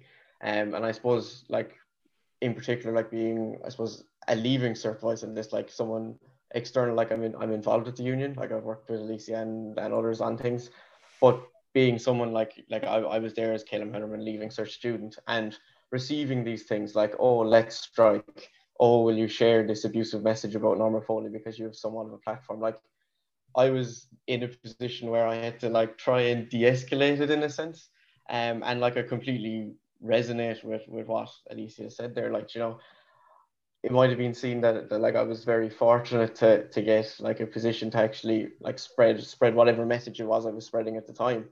But like I, I got phone calls. Like I there was people putting my phone number in, in group chats and ringing me and on private numbers and stuff. And it's it was like the, the abuse and the hate directed at individuals, at the unions, at the minister. It was just such a toxic environment. And like you say, like meaningful change is the only way it's at. And I remember everyone saying like, oh, you need to reach out to politicians. Oh, you need to like jump on these consultation calls and like that like that was really meaningful. Like it was good. But at the end of the day, the people who decide on this decision are the policymakers, like the advisory group, the people within the room. And that was the message I was trying to get across to students. And it's it's very hard to say it when it's not the attractive thing to say. Like I remember coming out with my with my first uh, my first article on the whole leaving cert there just end of December, start of January. And I was like, education is not a matter of life and death. And of course that like people were clicking into that and looking at it. But when I'm there uh, jumping on the radio and saying like, oh, we need to trust in the stakeholders and we need to stop like slating politicians and public figures who are talking about this, like it's a very difficult thing to do. And like I said it with one of my friends, Eric, he's he's probably one of the wisest people I know, and he said it to me. And he said it's very easy to succumb to emotions in times of crisis. And the leaving cert situation a month ago was most certainly a crisis because there was another epidemic on the rise, the mental duress of students and teachers because of they didn't know what was going on. But what was so important is that there was people there who actually kept a level head and they stuck in the room. Um, and unfortunately, we saw actions from ASTI in particular of walking out of the room. Um, like that's not a good example to be setting for, for students looking on at a, a debate and probably well, like I had friends who had never been anyway interested in Dáil debates and they were tuning in for every question session with the Minister for Education. And I know I said that to Aodhán the last day, and he was interested to hear that because you know that would be unheard of for like I, I remember I was live streaming it on my Instagram because so many people were asking it, and I had about two people, two hundred people tuning in every time I went live with it, with the debates. And it's it's so important that people realize that there's a level-headed approach to this. And although politics obviously plays a major part in it, education shouldn't be politicized, student well-being shouldn't be politicized and the structures that we have there need to be trusted. And like now we have a solution on the table, thanks to the the advocacy works of so many different people that um that works for a lot of people. And now we just need to iron out the details and trust in the process. Caleb, I think you said it wonderfully there and uh, summed it up really, really well. Um, when you're in the fortunate position of having the media's attention and this whole debate, and uh, I mean, it's so easy to become salacious or out there. And I really do applaud the ISSU. I applaud yourself, all the other fellow leaving certs that have t- taken that level headed approach like I did. Because um, that's the only way you're going to create meaningful change, as Alicia correctly said. And um, because uh, this debacle, it's more than just sound bites sound bites for radio stations to feed off uh, the revenue model is uh, pit this person against each other and pit this person against them with an opposing view and get people texting in and make money from that from people being outraged. Uh, it's certainly not that. And uh, what i would like to advocate for and what we collectively all do is uh, for the uh, real world on the ground work meaningful change um, and that absolutely feeds into what we're saying here. Proud to have been a part of that army So um yeah, actually that they're all very good points, and I have to say it's very important that we have the student activism now more than ever. And as you know, you were all saying, you know, we shouldn't really pit two people against each other. Like this, this is children's futures we're talking about here. This is also children's mental health that we're talking about here as well.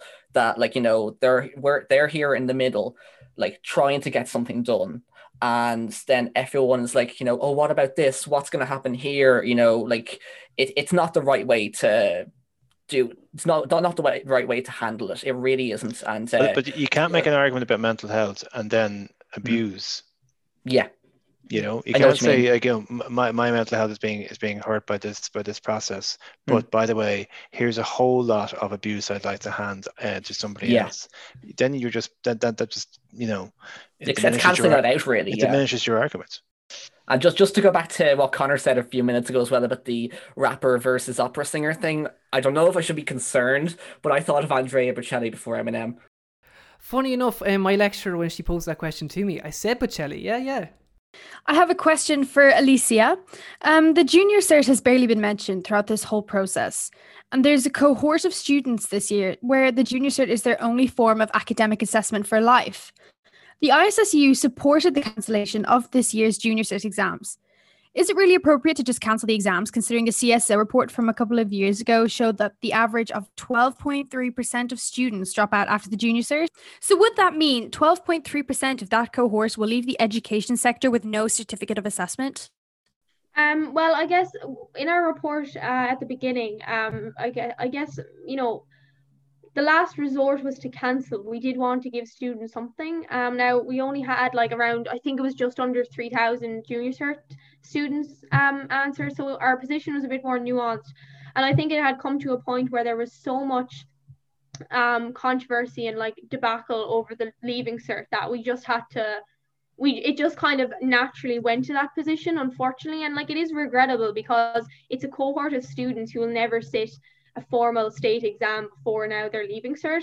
So I think there's there's something to be said for us to be uh, moving to support these students, uh, particularly during their fifth year, if not during their fourth year, um, in preparing for state exams, because it's an experience that um, it shouldn't be your first time walking to the leaving cert into like a very formal exam hall. So it is regrettable. I think it had naturally come to that equation. They will get a certificate.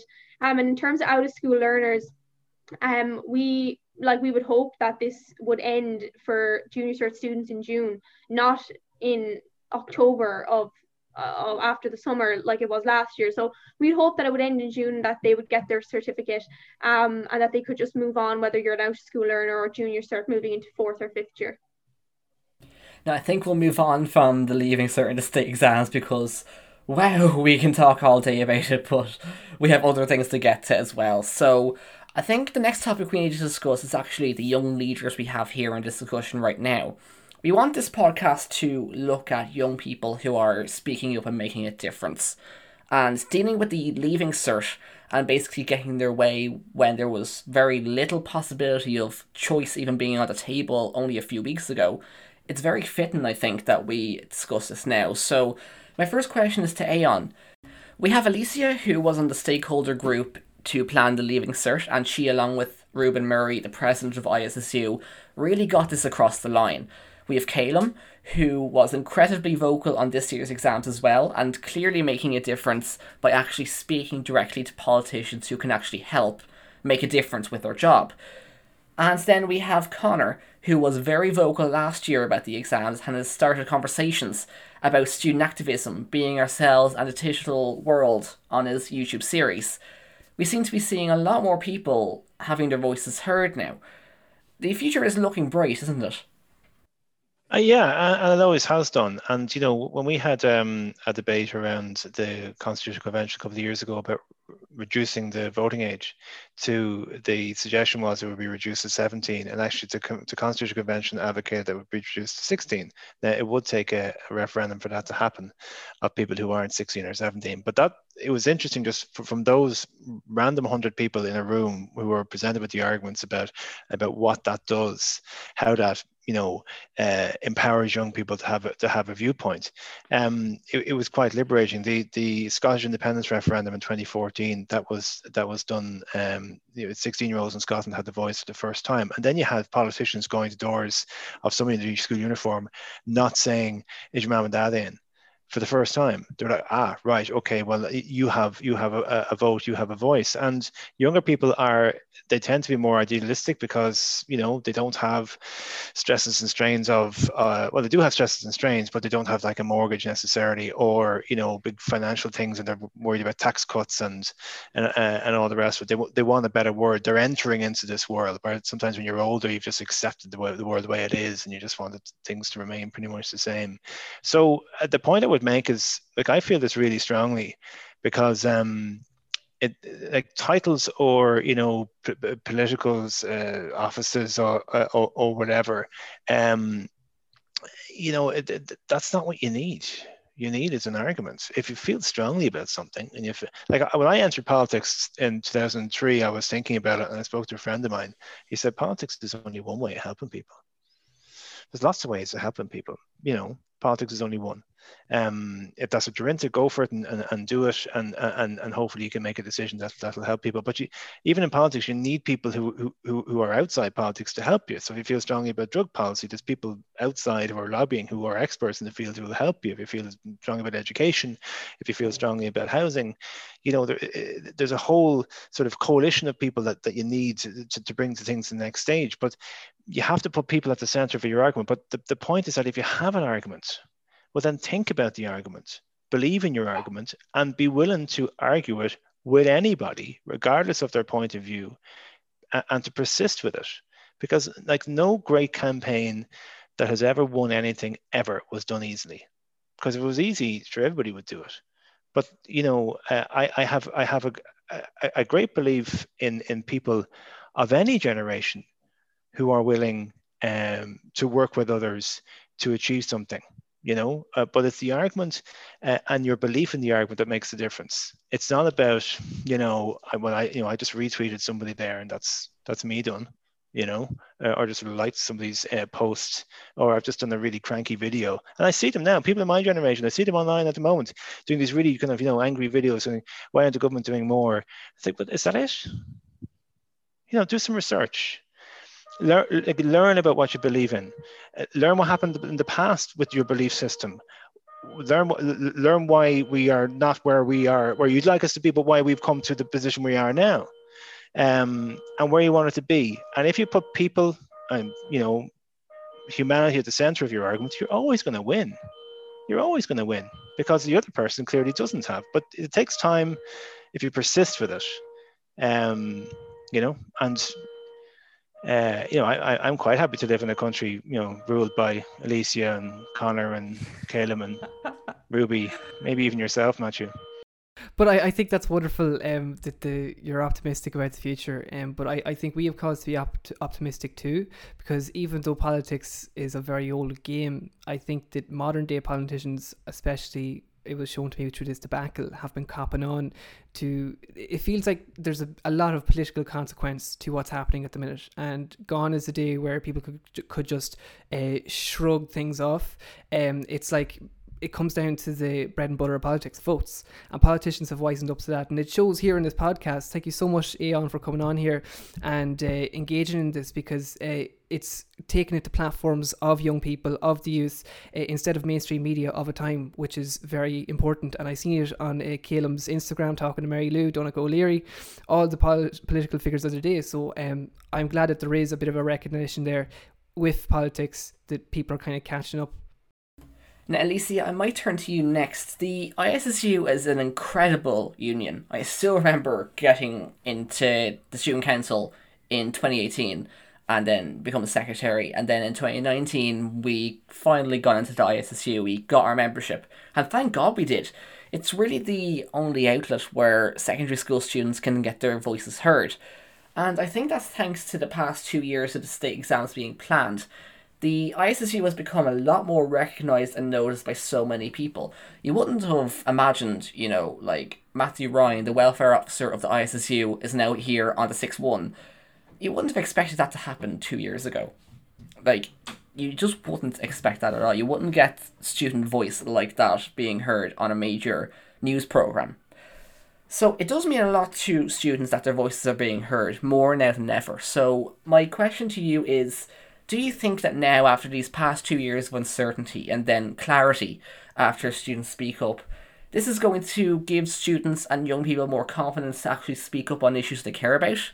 And do you think we'll see more youth activism now after all this? Yeah, I think we will. I mean, I think it's like if we all have to reflect here on like, you know, why are we here? Why are we the young people like, why am I one of the young people at the table? Um, you know, why am I any different to any student who's never spoken about the leaving cert or never spoken about climate change or anything or any political um kind of issue? And I think it's because um I was passionate about something when I was younger, um, which many now are passionate about their leaving cert because it's it, it what bases their their future prospects off of. Um, I was passionate and I started out and I grew more confident and in terms of the media, I've actually avoided the media because I'm I'm sick of the media. I have the media in front of my face the whole time. Um, and I guess you learn you learn like even this whole advisory group thing like i said earlier was so new to issu and to me and to ruben like i mean to be in negotiations with the department of education is not something i ever thought i'd be doing at 19 years of age. And i guess for me like um my passion started years ago um with the environment and learning about all like the way politicians work and the way like all these like people work and like the system and all that all those things and the way people behave as well and react to things and public opinion. And we've seen with covid like how much like if the government really want to do something like they can do it. Like they can bring in emergency legislation if they want fairly fast. They can you know uh, publicize like they can make private hospitals public. Like you know all the things we wanted for a long time suddenly are like oh we can just do them if we want which is slightly frustrating for someone like me because you know you work so hard and then it's like you know when if you look at climate change like why couldn't we bring in like really good laws and legislation um you know why can't we if we can bring in like emergency covid laws which are some like very you know the 5k rule is like a very like uh you know that's quite a strong law to have in the country. So um i think yes it will because i found my passion years ago and it's brought me to where i am today. And i think this will be the starting point for a lot of students in realizing um, how much politics affects every single person's life and that you do have a voice and i think we just it's not that we don't know we have a voice i think it's that like we just weren't bothered to be using it a lot of people just aren't bothered like why would i care about um the department of education why would i care this and i'm like you do realize that's why your rent for your student accommodation is like sky high. That's why you can't afford to insure your car on your own. Like, you know what I mean? All of these things. I was like, and I think people over the last five, six years, but definitely now in the last two, like leaving cert uh, situations, people have realized like how important it is. And like, if anything, like we're, you know, ISSU have like I think we were saying the other day, we've we've got more media calls in the last like five weeks than we have in the space from 2008 to 2020 so i mean that's a reflection of like how I mean, I'm not sure about this, maybe Connor does, but like how the media as well catch on to this change in like society and like, you know, like you said, Matthew being called into the studio in Cork and like, um, yeah, it's just, it's, and you know, everything we said was like gold dust. It was like, oh, what are they going to come out with now? Um, and again, a lot of pressure um, but yeah, definitely, I think if anything, I hope it has inspired students to to be more active um, and like look if your school isn't part of ISSU um, or you don't know go onto our website. You can literally just look it up and you can contact us and we can get you all set up. Because like you said Matthew it's invaluable to be part of ISSU uh, Alicia you were dead on the money there um in terms of the media. What opened my eyes uh, straight away was the fact that I think people people kind of didn't realize the media was there to help them, if you get me, to get a perspective out. I mean, um, if you think back to the my the good old days of, of my junior cert, uh, I remember texting to 2FM after coming out of it and being like, Jesus, that was horrific. It was actually a prank uh, that I was playing on a friend of mine. I was leaving her name at the end of the comment. But then, like, I was on the way home after English and a produ- producer rang me back. looking to get my thoughts on the junior source. So even back then, uh, you know, I, I kind of pegged it, but um, the the overarching point uh, being is that um, I found the speculation um, I found that in some sort of a way uh, a relief a release from literally the red tape and the bureaucracy, the crap that I was being fed through my like guidance counselors in that crisis time of 2020, and I found a sort of escape in that, uh, and I feel like the when I started getting into it and working with unbelievably uh, kind media people. Really it's it might be for the interest of the station but i feel like especially with uh, stations that prioritize the voice of the youth there is a real drive there to represent our voices and contribute to the story because we're a facet of it. And in some cases this particular case we are like the main driver of all that's happening. Um, so for people going forward, uh, what I would say is don't be afraid to send a text into Newstalk or send a, send a text into iRadio or your local station because um, it's not some there is an element of it where they're looking for a scoop. You guys can attest to this being journalist students, but there I think there is an element of it uh, that people have people are only starting to cop on to there's uh yeah media people there to help you and get your story out there. Caleb, maybe you want to talk about this? Definitely. Um, I think like like similar to Alicia, like I've been an advocate from a very young age. Like I started as a scout when I was seven, um, and that kind of kicked it all off. And from there, it was all about using my voice to represent the worries and the issues that faced me and my peers. Um, so like I suppose as well on on climate, like I um, it, it annoyed me that that young people weren't represented in our local institutions in our local democracy. Um, and you know, one of my friends said it to me at the time, and it was like, I was like, like how how do we go about this? Like, how do we meaningfully tackle this without coming across as radical left wing youth, as we're often branded as? Um, and it was that confidence only comes from confidence. So I spent my time reading. I spent my time reading. I spent my time practicing. I spent my time putting myself into situations which were uncomfortable for me as a young person, dealing with people much older than me that were employed to do what I was trying to do. Um, and eventually it all turned out that I won the election to be elected to the, the, the city and county council to sit on the committee on climate action, biodiversity and environment. And that's real meaningful change. Like that, that's what we talk about when we talk about tokenizing young people's voices is actually getting people directly elected into the rooms. Um, and like it, wasn't all just about getting elected, like it was about bringing the message that young people are represented. And now like I know I I speak with young people now all over Limerick, um, and we all bring our views together through my one seat on this council where we're lucky enough to have the spot and that's similar to what the ISSU are doing within the department, similar to what other organizations are doing at a government level. Um, and it's just so important that young people realize the power of their voices. Like we have so, so, so much power with our voices.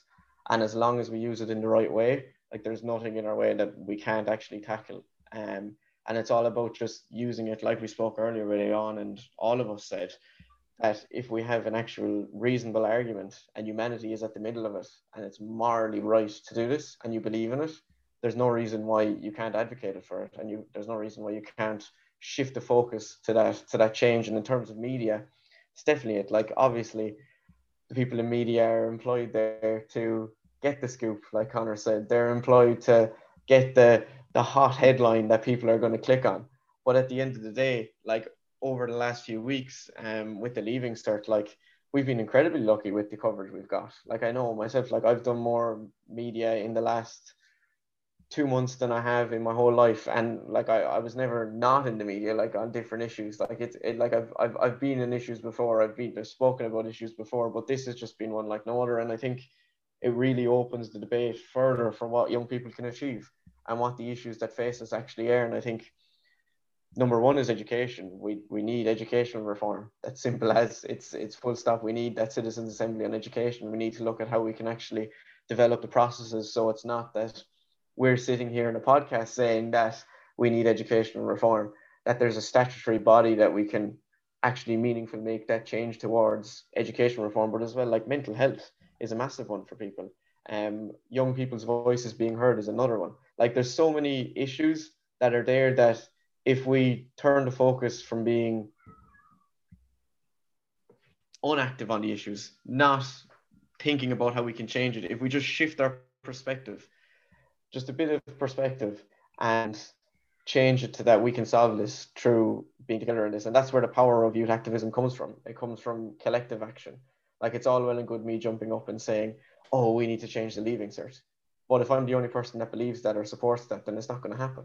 Um, and it's clear that like young people across the country have been very supportive over the last few weeks of actually changing what we want the leaving cert to be. So why can't we do that with other issues? Now, Caleb, I think I'm going to come to you now. Uh, I still remember chatting to you last year at the ISSU annual assembly, and um, I think it was the sustainability officer that you were running for at the time to try to get into the national student executive. And I honestly could see the politician in you when you were trying to prove your case. And I've seen it time and time again as well now uh, when speaking about Leaving Cert, uh, whether it be on radio or TV. So, do you see yourself getting into a future of activism and politics potentially? Yeah, it's definitely an interesting one, and it's definitely a topic I've played around with. Like like Aodhán said earlier, Um, there's so many ways that you can incite change. Politics is one of them, and if you're good at that, then you're lucky. So I, I suppose one of the skills I've developed over the few years is being able to bring a balanced approach to everything. And um, like, okay, I may have, like you said earlier, a mic drop moment where I call on the minister to meet with me live on television. But that all came through trying to get the message across that there was no communication with students and that we really needed direct communication. And um, so in terms of politics, definitely it's it's an interest of mine. I'm hoping to study it next year and um, a mix of law and politics, wherever that'll bring me. Who knows? But um, yeah, like I suppose even right now, like I'm I, I, I am I suppose I am active politically. Like I, I sit on the council committee. I am um, I was sitting on one of the committees within the Department of Education on education for sustainable development. I'm doing a bit of work with the Department of Environment, Climate and Communications on public consultation on climate. Um, so definitely there's there's definitely a passion for for politics, um, and especially like government administration and how we can engage people in in those discussions. But for me right now, the biggest thing is definitely having young people's voices heard, um, and trying to show other young people that their voices can be heard because I think that's what we often forget. Like I'm very fortunate that I have built up that confidence over the few years. Like I didn't start out like this. I, I before, if you'd asked me three or four years ago to jump on a podcast and talk about all this, I probably would have scripted the whole thing. Um, and I can tell you now, I've nothing written down. It's all off the cuff, which I'm which I'm proud of. Um, but it definitely takes practice, and that's all I tell any other person in my like like looking at the things I'm putting up on Twitter or on Instagram, seeing that I'm going to conferences, talking on the radio whatever, just put the work in and, and see how it plays out. Like you, you'll never know. Like I never thought I'd be massively interested in media, but over the last few weeks, I found myself like entranced with the workings of radio stations and how it all works out. Um, but definitely in the coming years, I, I don't be surprised if you see me on the ballot somewhere in Limerick County. Um, so it, it's a possibility. It's a possibility. I won't rule it out. So, Connor, you may not have been as vocal about this year's exams, but you have been very vocal about other issues such as student activism, empathy in the digital world, and not taking ourselves too seriously. So, do you have hope that young people, after watching your videos, do something similar, start speaking up, um, as you were such a good example last year to student activism? And now there are students who are really taking over the baton. I think that's a very correct assessment. I love how in depth these questions. You guys are unreal at your research. Um, yeah, um, you know, everybody has their own wee thing. Um, and I mean, it, I'm not going to tell anyone to go out there and um follow the blueprint, follow the specific blueprint I laid out because every person's journey is so different. You heard there Alicia's story of being involved in climate change from a young age, environmentalism, uh, Calum's story uh, himself as well, being an advocate from a young age. Like, and his journey to this debacle is probably, you know, as different, very different to mine, you know, circumstances, all that jazz. Um, what I would say to people though is, uh, whatever capacity it is that you want to speak out, um, go for it. Um, even if that is uh, telling funny stories, uh, if it doesn't have to be political, there's a, a lot of emphasis on, um, you know, like youth activism on certain political issues and social issues, and there's a lot of people doing that, and it's so wonderful to see. It's a breath of fresh air. Um, if you want to do, you know, if you're not into that, that's not your thing. Um, I mean, like I t- talking to Matthew for his podcast, like I am not a big current affair guy at all. You know, I do my best to read the paper twice a week. Um, you know, so sometimes uh, the social issues mightn't be where um the people want to put their voices. Um, so what I would say to people is don't uh, let that stop you from having an influence on the world. Even if you just want to get out there, tell a few funny stories uh, of stuff that's happened to you over the past. Uh, I on my uh, on my podcast that uh, my it's not a podcast that uh, Ruby was mentioning there about never take yourself too seriously. I'm telling a story about how I scared away my local delivery person and my bin men thought that I was crazy for landing out with shaving foam half on me when it wasn't even my bin day at all. So what I'm saying is, if it's uh, if it's not social issues, if you feel like you're passionate about something, uh, if that's comedy, if that's even just telling stories, uh, even talking to people, doing interviews, whatever that form is, if that's where your true spark is and that's where your uh, true love lies, go for it. Like, you know, um, it doesn't have to be necessarily so one dimensional. Uh, people have this uh, fear, this stumbling block of I'm not going to do anything because uh, God, um, it's so convoluted. I don't think I'd get my head around it. You know, if you want to go in, go online and talk about your neighbor. Uh, the funny thing he said to you last week, or you know, there's a place for a huge demand for escapism during this time, this very serious, serious time. Um, if you even want to talk to your neighbor about, oh, there's uh, somebody illegal dumping down the lane, chat to him about that and give out about it. But um, use your voice uh, for positivity and ne- never negativity. Um, and don't feel the pressure to be a certain thing. You know, you're you, I'm me. We all have our individual stories, and collectively, that's where it comes together, and it it makes a difference. So, uh, you're a piece of the puzzle. Don't be afraid to uh, let that out and express that. That's it. Freedom of expression. That's like my bedrock. Now, I'm just going to ask Alicia one more question. Do you have any advice for your current third and sixth years? Of course, the junior cert is now cancelled, the leaving cert is optional. Do you have any advice for them? Yeah, um, look, I'm I, I feel like um when I was in first and second year, like I I didn't mind school. Like I really didn't mind it. It's not like I loved school. Uh, I certainly didn't love poetry, but um and it's not like I hated it either. Like I'm studying law. It's not like I chose a simple life for myself. Um, but when I was in second year, uh, when I actually moved into third year, I started to realize that wow, like this really, it means nothing other than proving how good I am at, like Aodhán said, at the junior cert or the leaving cert. Like it was all trying to remember stuff and like I I fall under that sort of pressure, like inside an exam, trying to remember everything at once. Like um, it might seem like I might be good at that, but I'm I'm really not. Uh, like I wouldn't be the best. It was average at those sort of things. Um, which you know I have my own things that I'm good at, and I feel like I wasn't reflected in the system, to be honest. Um, and I was lucky to get a scholarship for UCC because I may not have got in otherwise. And like how is that fair? You know, I'm doing well in my course, love my course, and there's lots of other students out there who, you know, aren't fortunate to get a scholarship, but maybe very well suited in law or medicine or something else. But just because maybe they don't get 600 points, that automatically means that, oh, you're not good enough for that. You're not smart enough for that. You're not going to, Uh, you're not going to do well in that. So we're not even going to let you try. I mean, it's, it's, it's actually horrible, like to put students through a situation like that. And I after the junior cert, I realized, particularly in fourth year, when I was like so busy with different kind of activism stuff, and I was traveling, I was like, you know what, I'm gonna do my best, and my best is good enough, and I'm not gonna have you know a mental breakdown over this and like that is that was a very you know that was a very a fortunate perspective for me to have and also because my parents never really put pressure on me once I was doing something.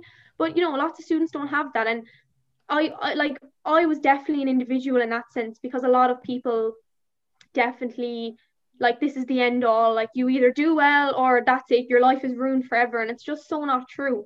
So my advice which is what how I did it is that do your best. Your best is good enough and you're also now living in a global pandemic have your backup plans that you're happy with do not put anything on your CAO that you don't want to study there is no point. I remember my guidance counselor telling me, fill it up till 10. No, there is no point because if you end up with number 10 and you hate it, you're not going to want to do it. So do your research. Don't just listen to your guidance counselor. Ask for help. You, there's plenty of research out there now.